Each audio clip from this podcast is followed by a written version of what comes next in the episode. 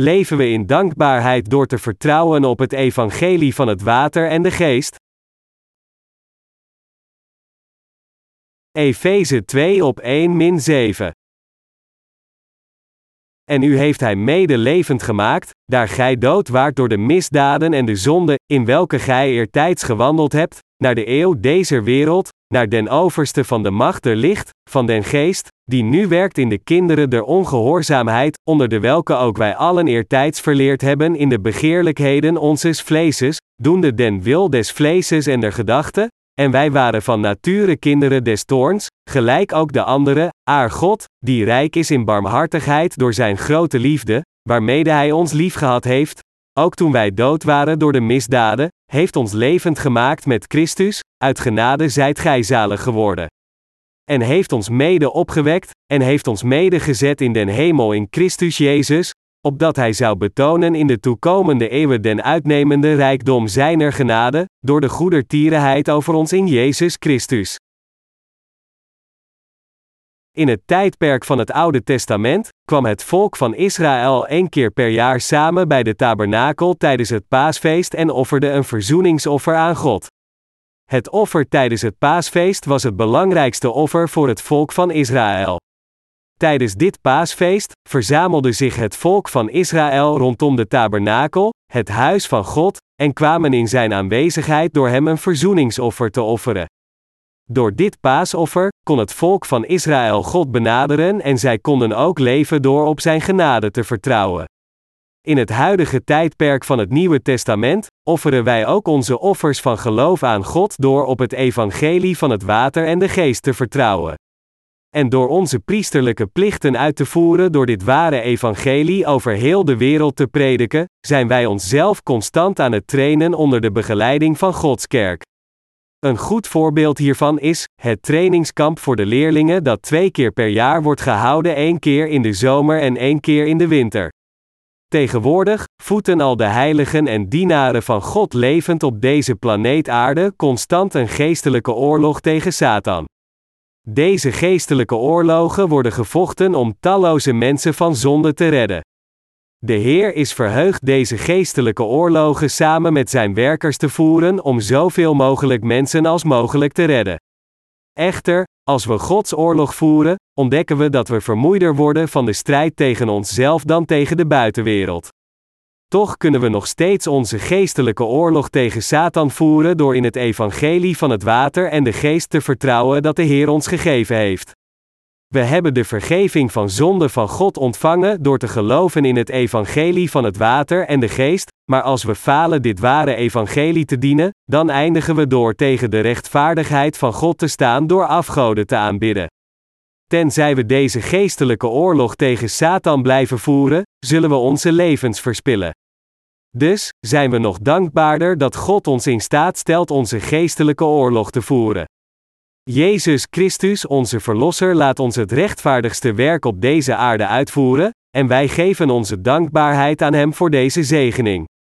God laat ons niet op eigen kracht zijn werk alleen uitvoeren, maar Hij laat ons samenwerken.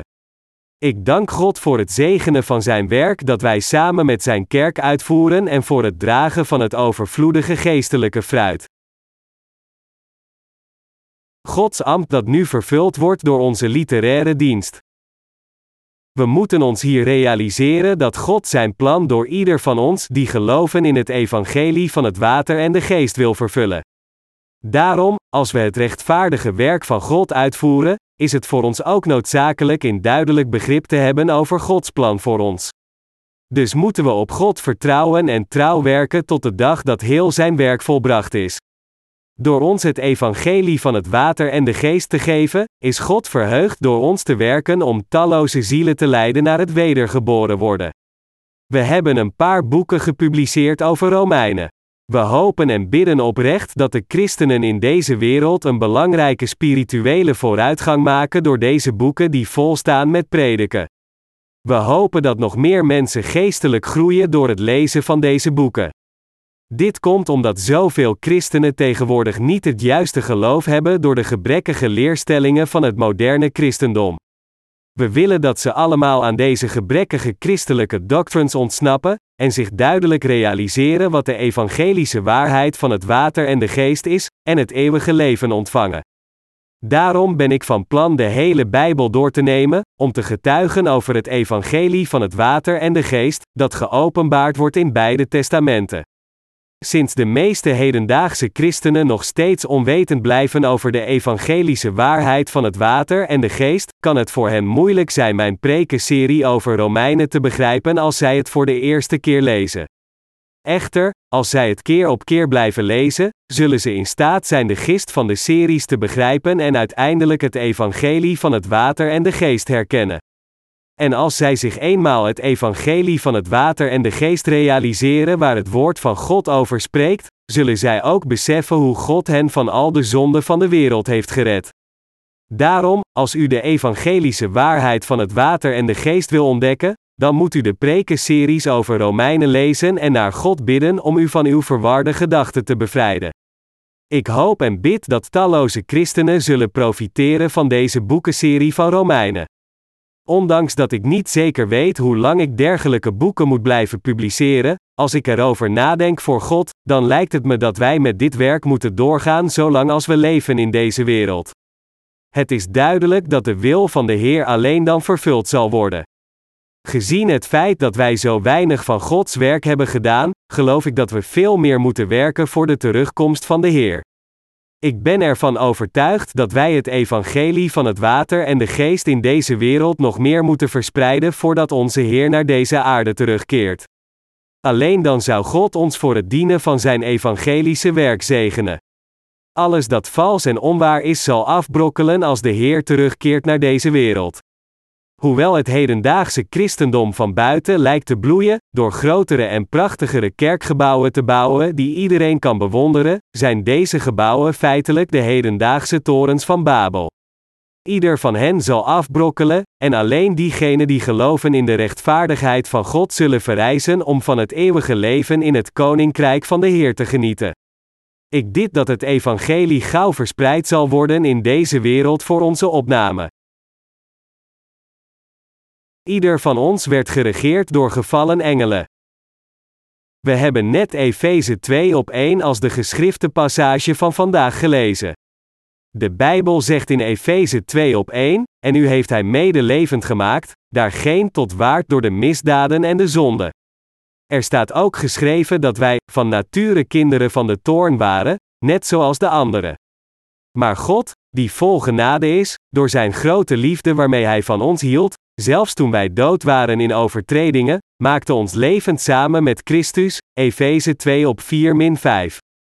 En de Bijbel zegt dat God door ons heeft gewerkt door het evangelie van het water en de geest om de genade van zijn zaligmaking over heel de wereld te verspreiden en hen aan iedere komende generatie te tonen. Al deze dingen werden volgens Gods plan volbracht. De Heer zei dat Hij ons van alle zonden en overtredingen van de wereld heeft bevrijd en teruggebracht heeft naar het leven. Door het doopsel dat onze Heer van Johannes de Doper ontving, droeg Hij al de zonden van de wereld voor eens en altijd, door niet alleen onze erfelijke zonden op zich te nemen, maar al de persoonlijke zonden die wij ooit gepleegd hebben en ooit zullen plegen tijdens onze levens. Hij werd toen voor al deze zonden namens ons tot het kruis veroordeeld, en Hij heeft daarmee ons de gelovigen in het evangelie van het water en de geest gered van al onze zonden. En dat is hoe wij gered konden worden van al onze zonden door geloof sinds wij geloven in het evangelie van het water en de geest. Er staat geschreven dat wij, in welke gij eertijds gewandeld hebt, naar de eeuw deze wereld, naar den overste van de macht der lucht, van den geest, die nu werkt in de kinderen der ongehoorzaamheid, Efeze 2 op 2. In ons verleden waren we allemaal van nature kinderen van woede in Gods ogen, levend als de slaven van de duivel. Voordat Jezus Christus naar deze aarde kwam, waren wij de slaven van de duivel, gevangen onder de woede van God en voorbestemd om voor eeuwig vernietigd te worden. Dit is wat de Heer zelf tegen ons zei, ons lerend dat wij onverbiddelijk voor eeuwig worden vernietigd. Dat wij van nature kinderen van woede waren in Gods ogen betekent fundamenteel dat wij leefden als de slaven van de duivel. Ieder van ons moet dit feit toegeven. Wie is hier dan de duivel? Hij is de tegenstander van God die tegen zijn rechtvaardigheid ingaat, dat is Satan. U zult zich afvragen, sinds God almachtig is, kan hij Satan gemakkelijk vernietigen. Waarom laat God hem dan met rust? Er is een reden waarom God Satan en zijn volgelingen in deze wereld voor een korte tijd met rust laat, dit is om Gods gerechtigheid te openbaren. Zijn genade en zijn rechtvaardigheid.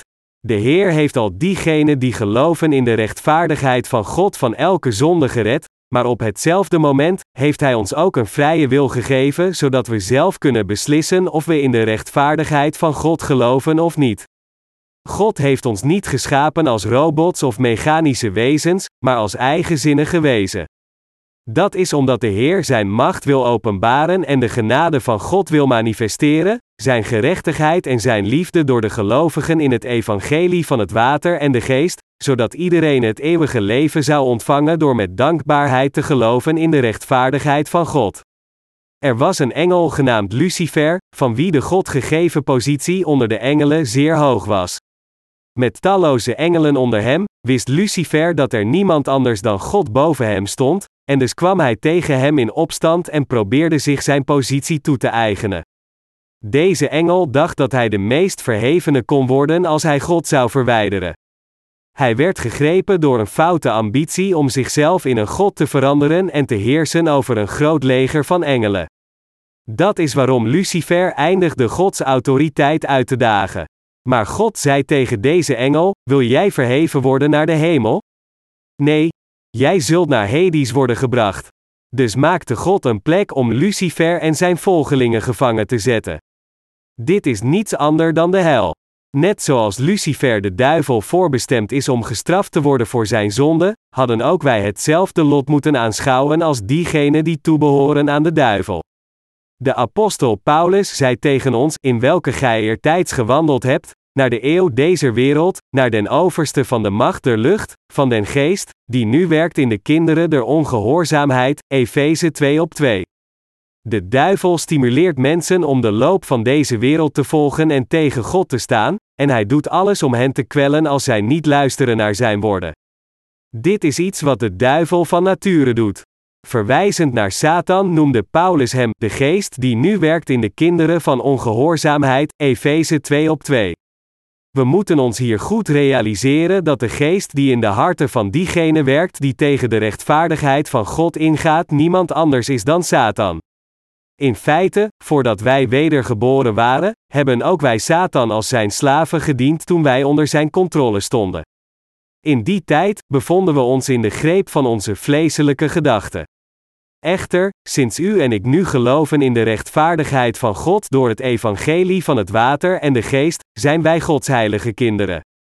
Bent u een kind van de duivel of een kind van God? Ieder van ons die geloven in het evangelie van het water en de geest zijn nu Gods kinderen, net zoals de Bijbel zegt, en u heeft Hij, God, medelevend gemaakt, daar gij dood waart door de misdaden en de zonde, Efeze 2 op 2. Echter, onze harten, gedachten en handelingen zijn nog steeds niet perfect in Gods ogen. Dus zullen we tijdens ons hele leven zonde blijven plegen. Dat is waarom God zei dat wij dood waren in overtredingen en zonden. Wij zijn nu diegenen die met Jezus Christus gestorven zijn voor onze overtredingen en zonden en terug toe leven zijn gebracht met Jezus Christus. God heeft dergelijke mensen zoals ons tot zijn eigen kinderen gemaakt door het evangelie van het water en de geest. Er zijn twee soorten van mensen in deze wereld: Gods kinderen en de kinderen van de duivel. Deze twee soorten van mensen hadden geen fundamentele verschillen voordat zij het evangelie van het water en de geest tegenkwamen. Iedereen werd gemaakt in de gelijkenis van Gods beeld. Echter, diegenen die weigerden hun zonde met het God gegeven evangelie van het water en de geest weg te wassen, kwamen onder de woede van God, en deze mensen moeten levend leidend als de slaven van de duivel. God had deze leidende mensen niet verlaten, maar hij had hen het ware evangelie gegeven om hen van al hun zonden te redden. En dit evangelie is het evangelie van het water en de geest. God heeft iedere zondaar gered door de waarheid van het water en de geest. Maar veel mensen hebben Gods ware liefde afgewezen, waardoor ze nog meer zullen lijden en de woede van God uiteindelijk zullen aanschouwen. De Heer zei, en gelijk het den mensen gezet is, eenmaal te sterven, en daarna het oordeel, Hebreeën 9 vers 27. Net zoals het in Gods macht is zondaars voorbestemd om van hun zonde te redden en hen de hemel te geven, is het ook Gods oordeel al diegenen die falen hun zonde toe te geven en weigeren in het evangelie van het water en de geest te geloven naar de hel te sturen. Als u niet gelooft in het evangelie van het water en de geest, zelfs als u zonden in uw hart hebt, dan verandert u uzelf in een kind van de duivel.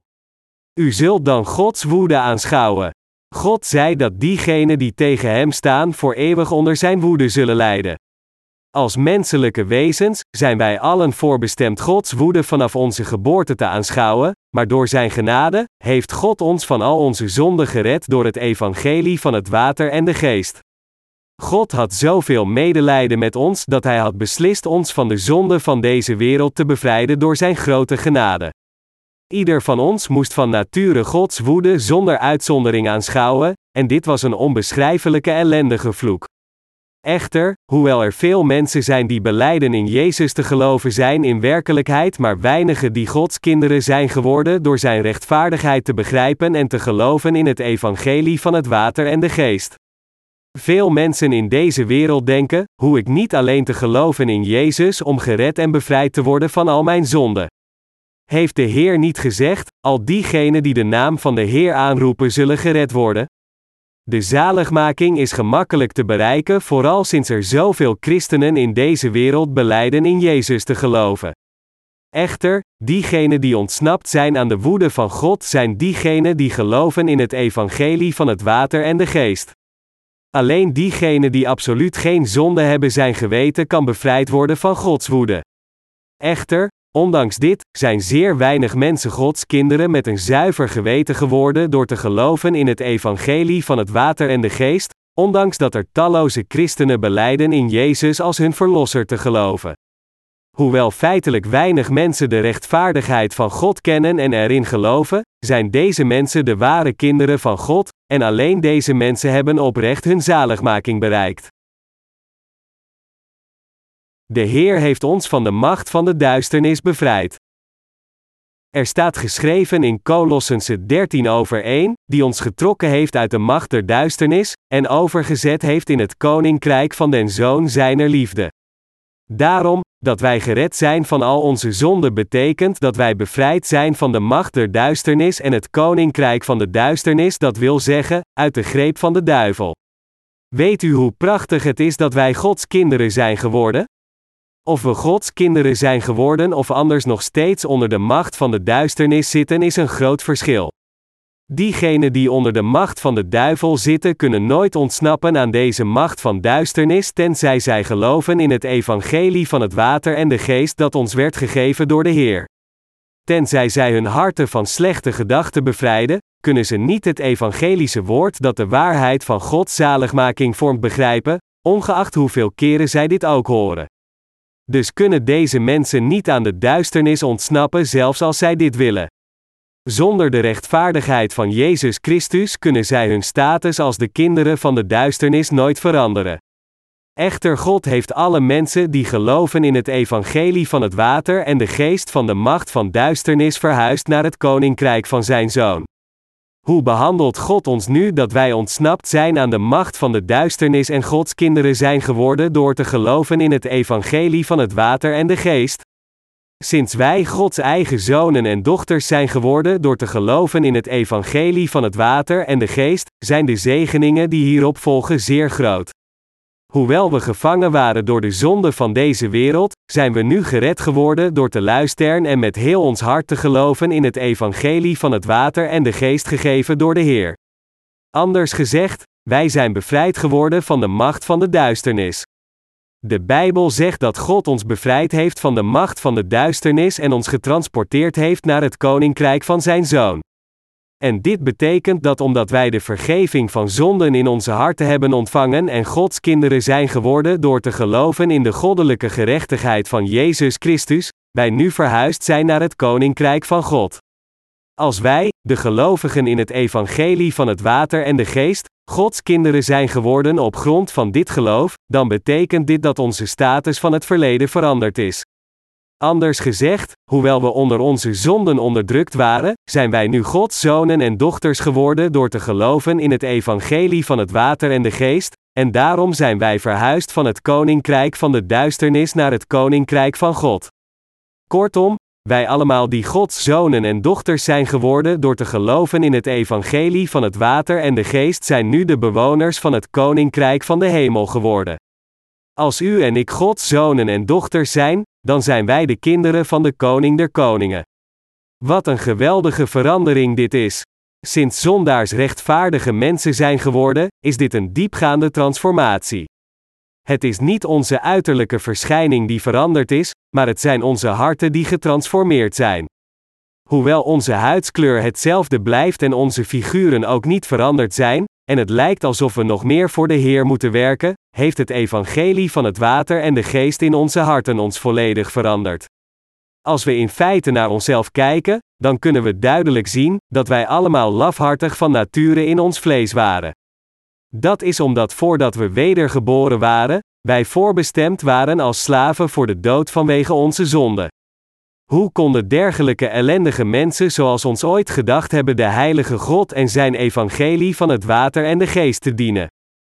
Dit kwam omdat wij allen geloven in het evangelie van het water en de geest en daarmee de eer als Godskinderen verkregen. Als we doorgaan met ons leven in deze wereld, dan komen we vaak zondaars tegen die nog steeds niet het evangelie van het water en de geest kennen. En wat zien we als we met hen praten? We zien dat deze mensen opscheppen over hun vleeselijke dingen en over hun materiële rijkdom en sociale status. Maar hoe behandelen wij, de gelovigen in het evangelie van het water en de geest, hen? Wij zien hen als dwazen. Diegenen die geloven in het evangelie van het water en de geest worden niet misleid door een valse christelijke doctrine. Als wij zondaars tegenkomen die opscheppen over hun vleeselijke dingen, dan behandelen we deze mensen beleefd, maar van binnen kijken we op hen neer. Ongeacht hoe verhoogd, rijk en machtig deze mensen zijn, wij de gelovigen in het evangelie van het water en de geest bekijken deze mensen met minachting. Hoewel we dit aan de buitenkant niet uiten, in onze harten hebben we onze trots als de kinderen van God.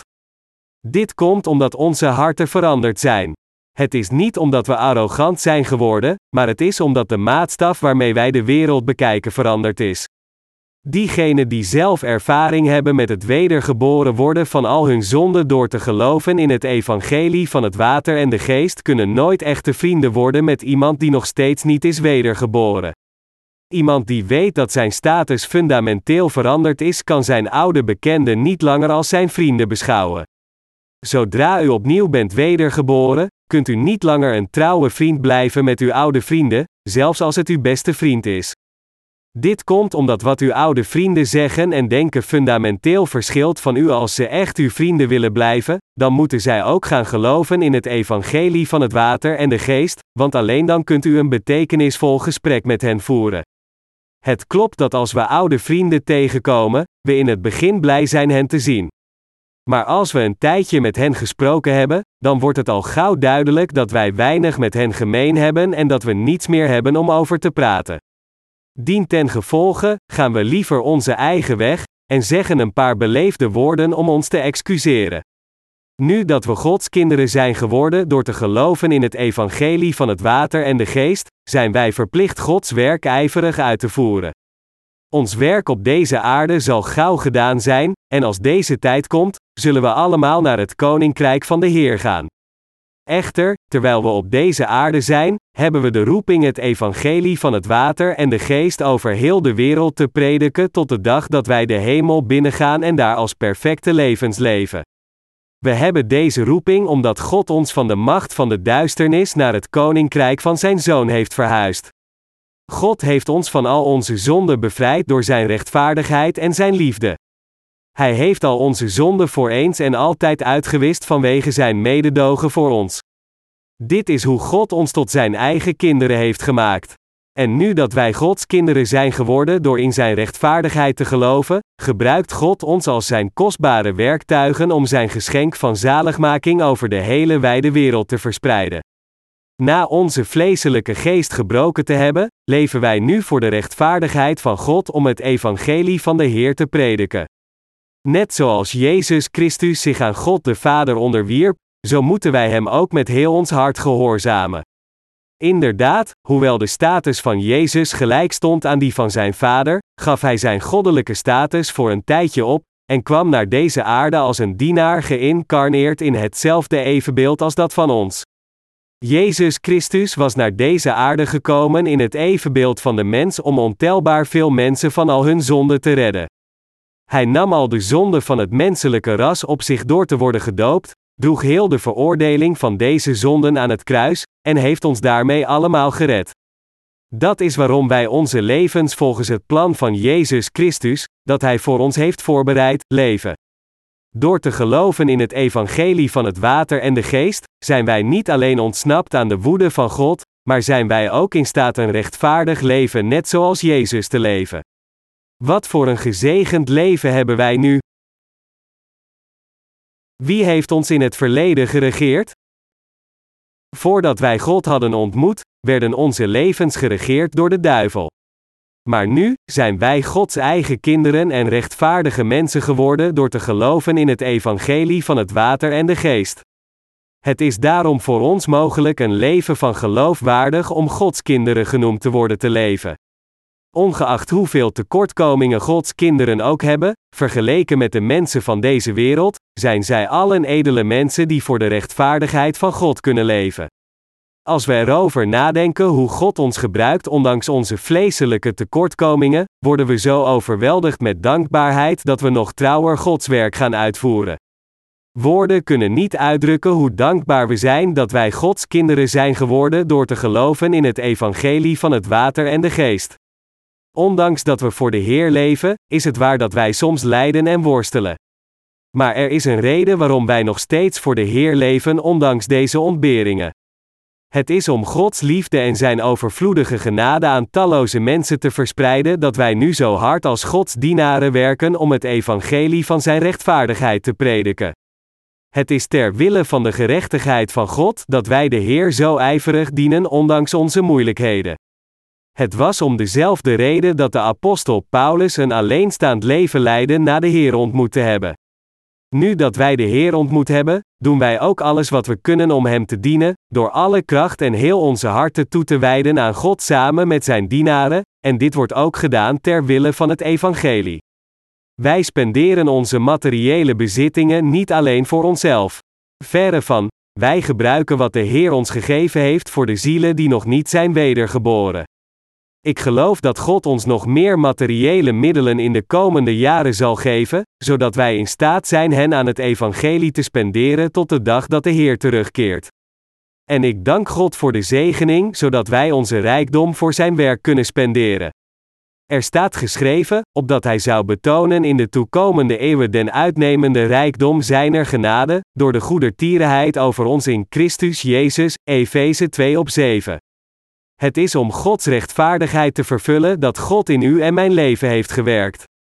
En het is om deze rechtvaardigheid van God te vervullen dat u en ik zo hard werken. Het is niet omdat we op de een of andere manier minderwaardiger zijn dan iemand anders met onze talenten dat wij het evangelie van het water en de geest in onze levens dienen. Anders gezegd, wij wijden onszelf niet toe aan het werk van de Heer omdat we geen bekwaamheden hebben om in deze samenleving te overleven. Eerder, wij dienen de Heer om Zijn evangelie tegen alle hindernissen in te verspreiden, omdat dit het kostbare werk van God is. Wij dienen de Heer omdat dit het kostbaarste werk is om te doen als wedergeborene. Voor dit werk zal ieder van ons zeker in de hemel zitten en van de grote zegeningen genieten met Jezus Christus. Maar tot die dag is het onze roeping de evangelische waarheid van het water en de geest aan iedereen die nog steeds niet deze waarheid van zaligmaking kent te prediken. Zelfs nu zijn er nog te veel mensen die de waarheid van het water en de geest niet kennen dat hen kan zegenen om te verhuizen van de macht van duisternis naar het koninkrijk van de Zoon van God. Het is om de evangelische waarheid van het water en de geest aan deze mensen te verspreiden dat wij zo hard werken. Wat we ook doen, of we eten of drinken, we doen alles voor de glorie van God. U en ik hebben de vergeving van zonden in onze harten ontvangen door te geloven in het evangelie van het water en de geest, maar dit is niet het einde van alles. Eerder, we moeten een stap verder gaan en onze levens toewijden aan het introduceren van het koninkrijk van God aan de talloze mensen in deze wereld. We moeten met geloof leven, erop vertrouwend dat God de hemel zeker naar ons zal brengen. We moeten ons hier realiseren dat de reden van onze levens hier op aarde is om de evangelische waarheid van het water en de geest aan al diegenen die het niet kennen te prediken, en we moeten voor dit doel leven. Het zou voor ons een grote fout zijn dit doel in onze levens te verliezen en te denken: sinds ik de vergeving van zonde heb ontvangen door te geloven in Jezus, is alles volbracht en is er voor mij niets meer om te doen. Als we in het koninkrijk van God zo nutteloos zouden leven, ondanks het feit dat wij Gods kinderen zijn geworden door te geloven in het evangelie van het water en de geest, dan zouden we te veel zegeningen van God verliezen. Het zou beter zijn geweest als dergelijke mensen niet in deze wereld geboren waren. U moet hier begrijpen waarom Jezus tegen Judas zei: Het ware hem goed, zo die mens niet geboren was geweest. Matthäus 26 op 24. Natuurlijk, zal God ons prijzen als we Zijn rechtvaardigheid na de ontvangst van de vergeving van zonde prediken, maar tegen diegenen die niet samenwerken met Zijn rechtvaardige werk, zal God zeggen: Het zou veel beter zijn geweest als je niet in het evangelie van het water en de geest geloofd had. Als sommige mensen niet geloven in het evangelie van het water en de geest, omdat zij het nooit gehoord hebben, dan is dit niet zo een onoverkomelijk probleem, sinds zij nog steeds de kans hebben te luisteren naar het evangelie. Maar als iemand niet werkt om dit evangelie van het water en de geest te verspreiden, zelfs als hij in dit evangelie gelooft, dan geestelijk gesproken, is deze persoon net als Judas. Met andere woorden, de Heer zal ons bestraffen als we onze eigen vleeselijke dingen zoeken in plaats van bewust te zijn van het werk van de geest, zelfs als wij gered zijn van onze zonde. Dus waarschuw ik u, uw leven niet voor God te verspillen om het later te betreuren. Ik hoop en bid dat niemand van ons ooit deze woorden van God zal horen: het was beter geweest als je niet geboren was. Gezien het feit dat wij Gods kinderen zijn, kunnen we onszelf niet toestaan Hem teleur te stellen. Ondanks dat we veel tekortkomingen hebben, moeten we door het geloof verenigd worden en in de rechtvaardigheid van God leven die ons allemaal versterkt. De Bijbel zegt: Want het bedenken des vleeses is de dood, maar het bedenken des geestes is het leven en vrede. Romeinen 8 vers 6. Als iemand alleen denkt aan de dingen van het vlees, dan zal deze persoon zeker vernietigd worden. Zelfs voor diegenen die de vergeving van zonde hebben ontvangen, als zij alleen nadenken over en alleen de dingen van het vlees volgen, dan kunnen zij alsnog veranderen in de dienaren van de duivel en geregeerd worden door de geest die werkt in de zonen van gehoorzaamheid. Dus moeten we vertrouwen in het woord van God, onze harten met Gods kerk en zijn dienaren verenigen en de leiding van de Heilige Geest volgen. En als we dat doen, zullen we in staat zijn ook anderen ten goede te komen. Niemand kan gedwongen worden een dergelijk leven te leven, maar dit leven leiden we natuurlijk als we in de rechtvaardigheid van God geloven en volgen. Mijn medegelovigen, hebt u moeite om voor de rechtvaardigheid van God te leven? God heeft ons verteld dat het komt omdat wij Zijn rechtvaardigheid over heel de wereld verspreiden, dat wij lijden omwille van de rechtvaardigheid van God. Ondanks dat we ons afgemat en moe voelen, is het nog steeds noodzakelijk voor ons allemaal te leven voor het rechtvaardige werk dat het eeuwige leven aan iedere ziel brengt. Eerder dan koppig vast aan onze eigen gedachten die afwijken van Gods gedachten, verenig uzelf met de wil van God en zijn verstand, en volg Hem met geloof. U moet nooit uw eigen vleeselijk verstand volgen, bij uzelf denkend: ik heb mijn eigen ideeën en mijn eigen doel in het leven. In plaats daarvan moet u van Gods doel uw eigen doel maken, zijn wil accepteren, zich met God verenigen door geloof, en uw geloof uitleven, en altijd met de Heer wandelen in vreugdevolle tijden als ook in moeilijke tijden. Alleen dan kunt u een rechtvaardig persoon in Gods ogen worden. De trieste realiteit is echter dat sommigen van ons nog steeds alleen leven voor hun eigen vlees, ondanks dat zij de vergeving van hun zonde hebben ontvangen en zondeloos zijn geworden door te geloven in het evangelie van het water en de geest. Dergelijke mensen leven hun levens om zich alleen van hun eigen vleeselijke voorspoed te verzekeren, nog het evangelie van het water en de geest verspreidend, nog het dienend. U moet dit soort van leven nooit leiden. God zal u niet zegenen als u een dergelijk leven leidt. Maar, als u voor Gods rechtvaardigheid leeft, dan zal Hij alles wat uw hartje begeert stilletjes zoals de ochtenddauw in het veld vervullen. God heeft aan ieder van ons beloofd Zijn genade te schenken en onze levens ermee te vullen. Dus, als we in de eerste plaats voor de rechtvaardigheid van God leven, dan zal Hij zeker al onze noden vervullen. Maar van de andere kant, als we onze levens in de tegengestelde richting leven, dan zal God niet met ons zijn, want er staat geschreven: Gij zijt het zout der aarde, indien nu het zout smakeloos wordt, waarmede zal het gezouten worden. Het deugt nergens meer toe, dan om buiten geworpen, en van de mensen verreden te worden, Matthäus 13 over 5. We moeten onszelf nooit toestaan in dergelijke nutteloze mensen, in deze wereld of in Gods kerk, te veranderen. Maar als we alleen onze vleeselijke verlangens volgen, dan zullen we zeker in deze mensen veranderen. Hoe zit het met u? Verlangt u hard naar deze wereld? Is het uw doel in het leven uw eigen vleeselijke voorspoed te verzekeren? Als dit het geval is, dan smeek ik u, uw doel te herzien in Jezus Christus volgens de wil van God. Ik vraag u, uw hart te richten en te leven voor de verspreiding van het evangelie van het water en de geest. God zal dan zeker uw levensdoel vervullen. Als u uw eigen vleeselijk doel als eerste zoekt in plaats van Gods doel, dan zult u meteen de geestelijke dood aanschouwen. Als u eenmaal Gods kerk verlaat, dan zult u niet langer in staat zijn te luisteren naar het woord van God, en dien ten gevolge, zal uw verstand gegrepen worden door slechte gedachten. Wat zal er met u gebeuren als u de wereld ingaat? U zult uiteindelijk allerlei vleeselijke dingen doen, sinds u het evangelie van het water en de geest niet dient, ondanks dat u zondeloos bent geworden. Er is geen leven dat nuttelozer is dan dit. Geestelijke gesproken, zal niet allen uw eigen geloof vernietigd worden, maar u zult ook uiteindelijk de zielen van uw familieleden vermoorden en iedereen om u heen. Om het rechtvaardige werk te doen, waar moeten we op letten?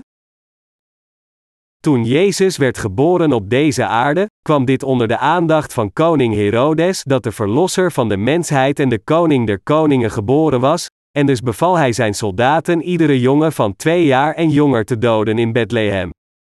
Dus, als het minder dan twee jaar is sinds u de vergeving van zonden ontving door te geloven in het evangelie van het water en de geest, dan moet u waakzaam zijn voor de verleidingen en vervolgingen van Satan. De beste tijd voor de duivel om u onderuit te halen is tijdens de eerste twee jaar sinds dat u de vergeving van zonden ontving. Dit is omdat uw geloof nog steeds onvolwassen is, en het is daarom de ideale tijd voor de duivel u proberend onderuit te halen. Later, als u uw leven van geloof voor ongeveer vijf tot jaar hebt geleefd sinds de ontvangst van de vergeving van zonde door te geloven in het evangelie van het water en de geest, zult u waarschijnlijk struikelen over uw trots en verdwalen. Echter, sinds uw geloof tegen die tijd al aanzienlijk gegroeid is, zult u niet zo gemakkelijk vallen als toen uw geloof nog steeds onvolwassen was. Dus als het minder dan twee jaar is sinds u wedergeboren werd, moet u zeer voorzichtig zijn, want dit is als u het meest kwetsbaarst bent om uw eigen vleeselijke gedachten te volgen en uiteindelijk van de rechtvaardigheid van God zult afwijken omdat u niet in staat bent uw vleeselijk verstand te overwinnen. Daarom is het absoluut noodzakelijk dat u uw eigen gedachten over geloof afbreekt. De inhoud van uw gedachten is belangrijker dan al het andere. Hoewel dit niet zichtbaar is voor onze ogen, heeft iedereen zijn eigen ideeën. Dus moet u met geloof uw eigen slechte gedachten van uw vlees dat u probeert te misleiden afbreken. Wat gebeurt er als u uw vleeselijk verstand afbreekt? U voelt botbrekende pijnen. De pijn kan zo erg zijn dat het tranen naar uw ogen brengt. U zult niet alleen uw eetlust verliezen, maar ook soms uw slaap. Ongeacht hoe pijnlijk het ook is, u moet al de slechte gedachten van het vlees met uw geloof afbreken. Dit is een must voor iedereen. Sommigen van u zullen zich hier afvragen: hoe zit het met u? Hebt u ook uw wil afgebroken? Ik heb ook mijn wil vele malen afgebroken. Omdat ik een zeer koppige persoon ben, kan ik de Heer niet volgen tenzij ik mijn vleeselijk verstand voor God afbreek. Had ik dit niet gedaan, dan had ik u zo niet kunnen ontmoeten. Maar ik sta hier voor u juist omdat ik mijn vleeselijk verstand zo vaak heb afgebroken. Wij proberen nu voor iedereen in deze wereld te leven die nog steeds zondig is en daarom rechtstreeks naar de hel gaat. Om dit te bereiken, is het noodzakelijk voor ons om onze slechte gedachten herhaaldelijk af te breken. Het is verkeerd van u om te denken dat u uw verstand maar een keer hoeft af te breken. In werkelijkheid moet u dit honderden keren doen totdat u volledig gehoorzaam bent aan God de Heer. Ik zelf heb talloze keren met mijn vleeselijke koppigheid moeten afrekenen.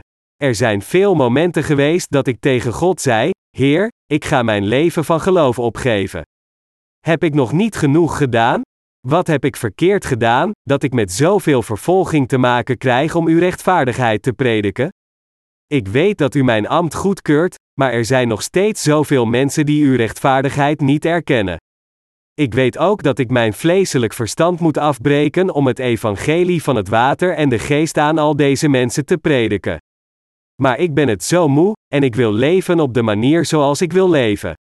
Echter, wanneer ik probeerde te leven volgens mijn eigen wensen, stopte God mij iedere keer en liet me zien dat het verkeerd was mijn eigen verlangens te volgen door tegen zijn wens en zijn ontevredenheid in te gaan. Ik werd daarom gedwongen mezelf te berispen dat ik zo ongeduldig was, en moest opnieuw mijn eigen wil afbreken, om mijn leven in gehoorzaamheid aan God weer te hervatten, tegen Hem zeggend: Heer, zelfs al is het maar een ziel dat ik de rest van mijn leven kan redden, ik weet dat U er zeer verheugd door raakt. Dus zal ik verder het evangelie van het water en de geest blijven prediken, ongeacht wat, zelfs als het maar een enkele ziel is dat ik van nu af aan kan redden. Ik zal deze ziel reinigen en zo wit als sneeuw maken en hem naar u toe brengen. Dit was het verlangen in mijn hart. En het was mijn herbevestigd levensdoel om alleen het evangelie van het water en de geest te prediken, zelfs als ik dit evangelie maar aan een ziel tijdens mijn leven kon prediken. Mijn doel was niet om mijn congregatie te vergroten. Integendeel, de belofte die ik aan God maakte was: Heer, zelfs als is het maar een persoon, ik zal ervoor zorgen dat deze persoon de volledige vergeving van zonden ontvangt door het evangelie van het water en de geest en zal hem naar u toe brengen. Dus, toen ik de Heer voor de eerste keer ontmoette door het evangelie van het water en de geest en mijn ambt begon, hield ik aanbiddingdiensten voor mezelf, ik bad, predikte en zong zelf loflied eren omdat er nog niemand was die mijn kerk bezocht. Het was niet ongewoon voor mij om voor mezelf in een lege kerk te prediken, zeggend: Hoe is het met jullie, broeders en zusters? Het is niet een prachtige dag vandaag. Vandaag wil ik het hebben over Matthäus hoofdstuk 25. In Matthäus hoofdstuk 25 spreekt de Bijbel over de eindtijd en het laatste oordeel door de parabel van de tien maagden. Er zitten hier veel lessen in die wij moeten leren. Zo predikte ik voor mezelf, bad alleen, werkte alleen en deed alles in mijn eentje om Gods kerk beetje bij beetje uit het niets op te bouwen. Sinds er nog geen leden waren, was het ook mijn taak zorg te dragen voor de nodige financiële middelen. Dus werkte ik zeer hard om geld te verdienen, en het beetje geld dat ik verdiende offerde ik aan de kerk, tegen God zeggend: Heer, ik werk acht uur per dag om geld te verdienen om uw evangelie te dienen. Uw dienaar verdiende dit geld door zichzelf voor de niet-wedergeborenen te vernederen. Hoe moet ik het anders spenderen? Waar kan ik het geld anders aan uitgeven dan voor uw rechtvaardige werk? Ik geef het aan u. Ondanks deze moeilijkheden die ik in het begin van mijn ambt aanschouwde, luisterde God naar mijn gebeden in zijn tijd en stond mij toe het evangelie van het water en de geest aan u te prediken. Het is volgens de wil van God dat ik het evangelie van het water en de geest aan u predikt heb.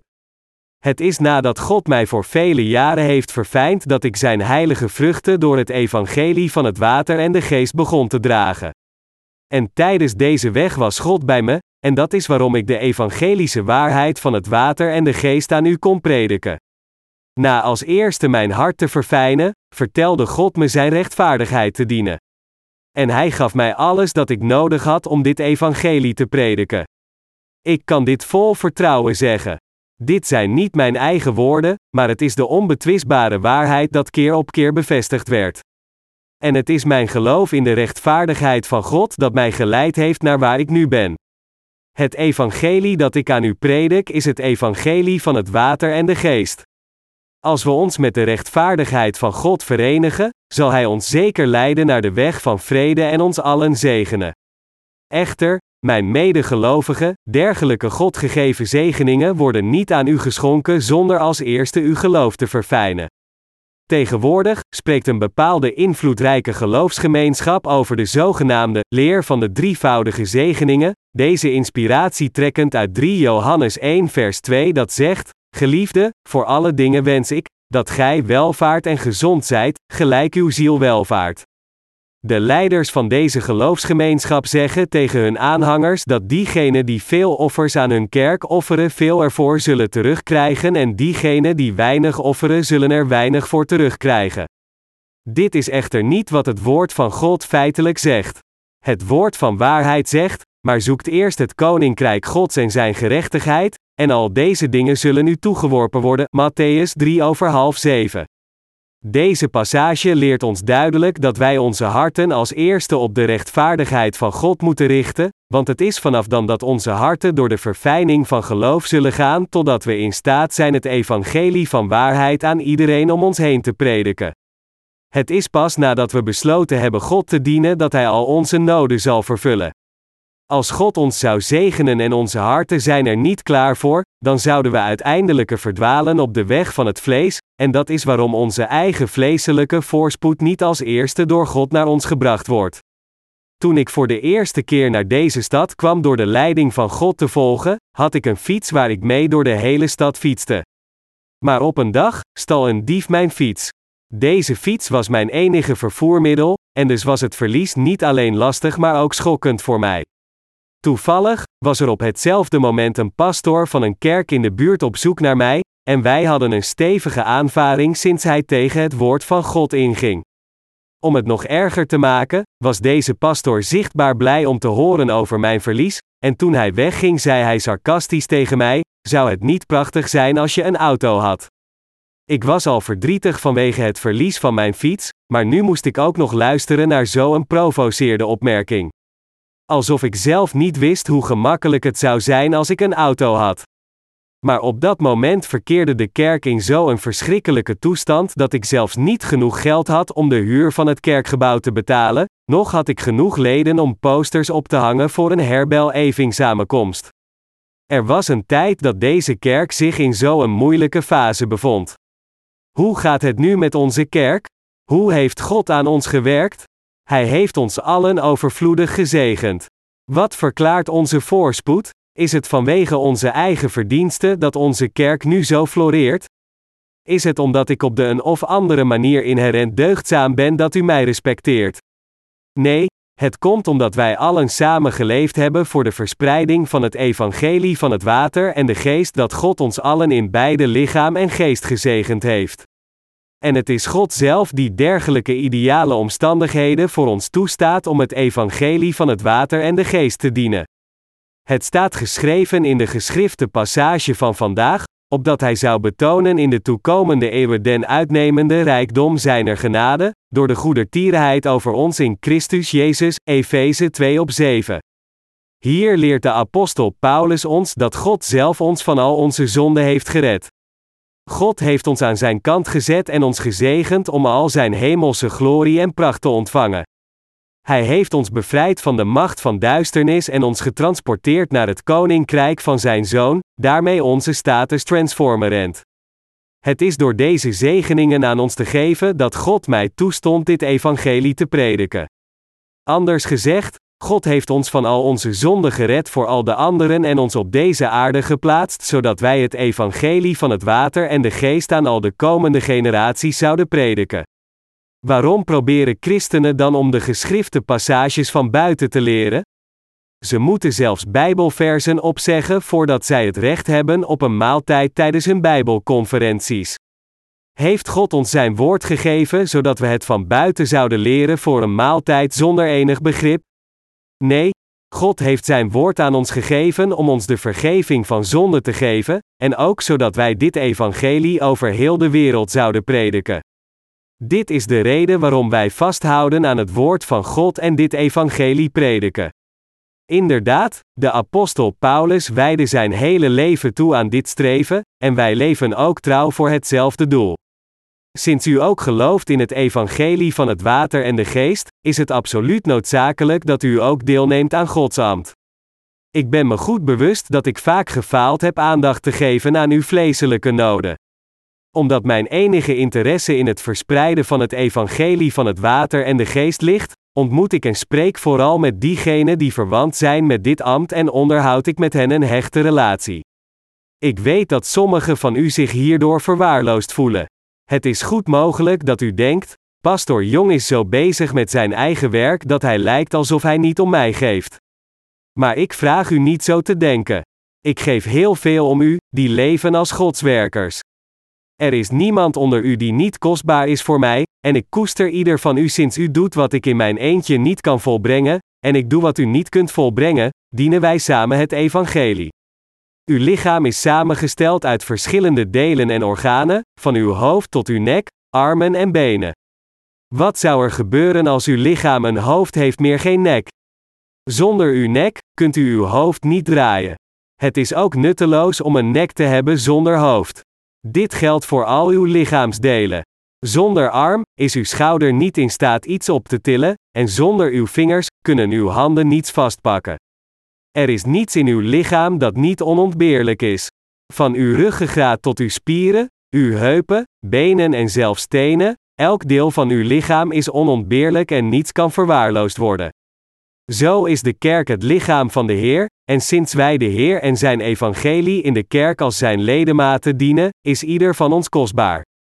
We zijn allen druk bezig met onze taken, net zoals ik druk bezig ben met mijn taak, bent u druk bezig met uw taak. Echter, hoewel we allemaal een andere taak hebben, is mijn verlangen voor ieder van u hetzelfde: ik wil dat God u allen zegent. Er is voor mij een limiet om u, in vleeselijke termen, aardig te behandelen. Bovendien, de dingen van het vlees zijn compleet nutteloos als het erop aankomt de wil van God te vervullen. Ondanks dat ik niet in staat ben u persoonlijk te helpen als u het moeilijk heeft, bid ik voor ieder van u, aan God vragend: Heer, help alstublieft al onze heiligen in deze moeilijke tijden. Zij hebben uw hulp nodig. Alleen als God u helpt kunt u uw problemen overwinnen. Gezien het feit dat ik ook maar een mens ben net als u, zou mijn hulp dan echt nuttig zijn voor u. Bovendien, als ik u geholpen heb, dan zit het mijn aard om erover op te scheppen hoe ik u geholpen heb. Dit zit van nature in iedereen. Dit is hoe klein en onbeduidend wij allen van nature als menselijke wezens zijn. Ondanks onze onbeduidende waarde, zijn wij van al onze zonden gered door God, en wij leven nu om Zijn evangelie te verspreiden. Door onze kracht te bundelen, werken wij elk aan onze toegewezen taken om dit evangelie te dienen ter wille van al de mensen die het nog steeds niet kennen, als ook voor de toekomstige generaties. Samen nemen we deel aan dit werk op welke manier we kunnen. Als er iets is dat wij zelf niet kunnen volbrengen, dan bidden we voor Gods hulp, en door onze kracht te hernieuwen door geloof, dienen wij trouw de Heer naar het beste van onze mogelijkheden. Bidden is absoluut onontbeerlijk om dit te bereiken, door de Heer te vragen ons te helpen en ons te zeggen, zodat wij onze kracht bundelen en onze plichten bevredigend vervullen. Zo moeten we onze kracht bundelen en samen met een enkel hart werken, zodat God in staat zal zijn de aanhangers van de duivel te veroordelen en elke belofte die hij aan zijn volk maakte kan vervullen. Natuurlijk, weten we heel goed dat het niet zo gemakkelijk is onze harten te verenigen en onze krachten te bundelen om het evangelie van het water en de geest te verspreiden. Echter, ondanks dat het moeilijk is om voor de Heer te leven, zijn we allen blij dit te doen. Het is waar dat ondanks dat onze harten vreugdevol zijn om te leven voor de Heer, het nog steeds veel eisend en vermoeiend is voor onze lichamen. Maar, omdat wij geloven dat de Heer het koninkrijk van de hemel naar ons in zijn tijd zal brengen, kunnen wij onze kracht vernieuwen en onze levens aan zijn werk toewijden. Vanochtend heb ik een boodschap gelezen van een pastoor in Peru die mij vertelde dat hij nu gered is van al zijn zonden. Na de ontvangst van de eerste drie boeken van onze evangelische serie, heeft hij het eerste boek gelezen. Ondanks dat deze pastoor pas een van onze boeken had gelezen, was hij in staat te beseffen dat hij een religieus leven tot nu toe had geleid in plaats van een leven van geloof. Al de problemen van zijn hart werden weggenomen door het lezen van een enkel boek. Als iemand die de Bijbel diep en breed heeft bestudeerd en van onze boeken leest, dan is deze persoon in staat te beseffen dat zijn geloof al die tijd verkeerd is geweest, en kan hij ook de vergeving van zonde voor eens en altijd ontvangen. We komen meestal problemen tegen als we te maken krijgen met iemand van wie het geloof blind is of van wie het begrip van Jezus niet goed ontwikkeld is. Ongeacht hoe hard we het woord van God aan deze mensen leren, ze willen nog luisteren naar het woord, nog willen zij erin geloven. In tegenstelling tot diegenen die de Bijbel echt zorgvuldig en met zorg bestudeerd hebben, danken voor ons voor het delen van onze boeken, tegen ons zeggend: Ik weet niet zoveel over uw missie, maar ik ben zeer dankbaar voor het feit dat u een dergelijk fantastisch boek met mij wilde delen, en mij de waarheid van zaligmaking hebt geleerd en mij verlicht heeft. Mijn medegelovigen, het is omdat wij onze krachten hebben gebundeld om het evangelische werk van het water en de geest uit te voeren dat wij deze vreugdevolle berichten kunnen horen. Ondanks dat we het allemaal moeilijk hebben, is het een oprechte zegening onze harten met het rechtvaardige werk in onze levens te verenigen. En het zijn dergelijke mensen zoals ons die oprecht rechtvaardig zijn. Toen Korea zich onder de koloniale heerschappij van Japan bevond, riskeerden veel vrijheidsstrijders hun levens voor het land. In Korea worden deze mensen die hun levens riskeerden om het land te redden vaak rechtvaardige strijders genoemd. Deze eer wordt aan iemand geschonken die zijn leven riskeerde voor een hoger doel dan zijn eigen interesse, zijn leven toewijdend aan een goede zaak. En deze mensen die hun levens aan een hoger doel hebben toegewijd, worden ook in het buitenland gerespecteerd. Als we eenmaal geboren worden op deze aarde, moet iedereen leven voor de rechtvaardige zaak. Dit is de roeping die ieder menselijk wezen moet beantwoorden. Dit is hoe we allemaal onze levens moeten leiden, zelfs als we niet wedergeboren zijn. Het zou nog betreurenswaardiger zijn als we falen te leven voor het rechtvaardige werk, ondanks dat we wedergeboren zijn. Nog zal God dergelijke mensen met rust laten. Gezien het feit dat u uw vergeving van zonde hebt ontvangen, hoe kunt u uw leven leven zonder dit rechtvaardige werk uit te voeren? Ongeacht hoeveel tekortkomingen u ook hebt, u kunt nog steeds uw leven aan de Heer overgeven en voor Hem leven. Zeg niet dat u het werk van de Heer niet kunt uitvoeren omdat u geen talenten hebt. Waarom zou dit een probleem zijn? Als het uw eigen mogelijkheden waren die u zouden kwalificeren om Gods werk uit te voeren, dan zou God zijn werk aan de beste en slimste hebben toevertrouwd. Maar denkt u echt dat deze mensen Gods werk trouw zouden uitvoeren? Nee, dat is niet zo. Als God tegen hen zou zeggen: predik mijn evangelie op deze manier, dan zouden zij tegen hem zeggen: Heer, ik denk niet dat uw manier zal werken.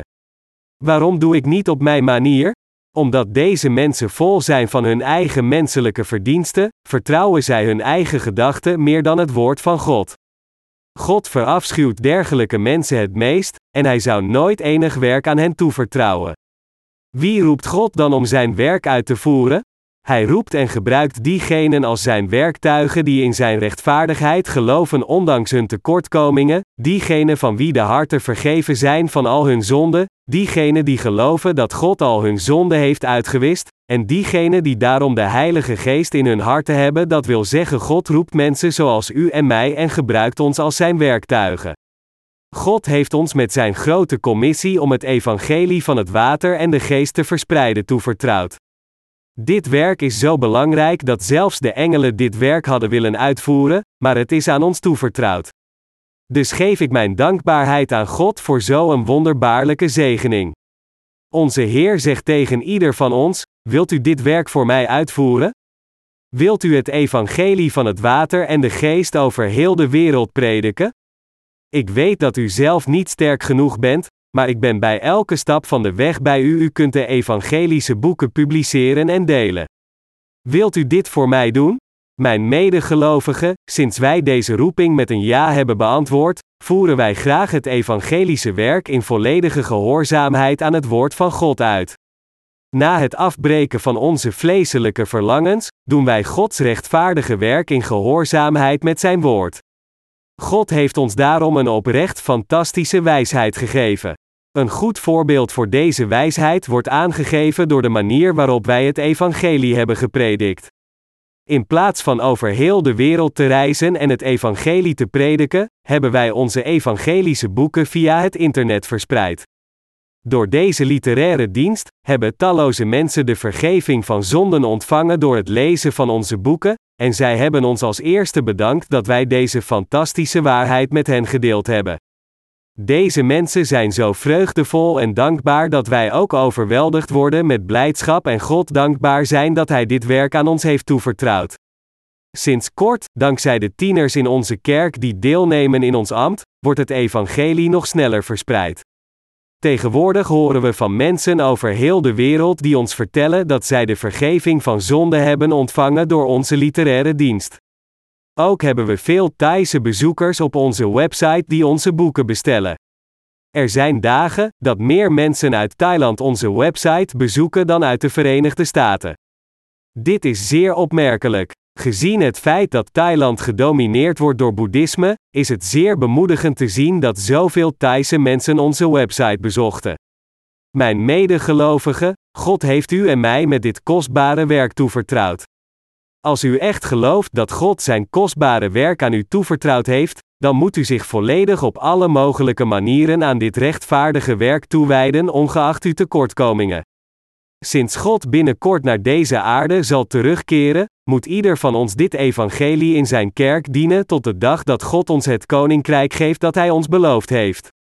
Als de terugkomst van de Heer wordt vertraagd, dan zult u nog meer zegeningen dan degene die u tot nu toe op deze aarde hebt ontvangen, ontvangen, en als de Heer eerder terugkomt, dan Hij u nog steeds belonen met zijn grote zegeningen. Amen.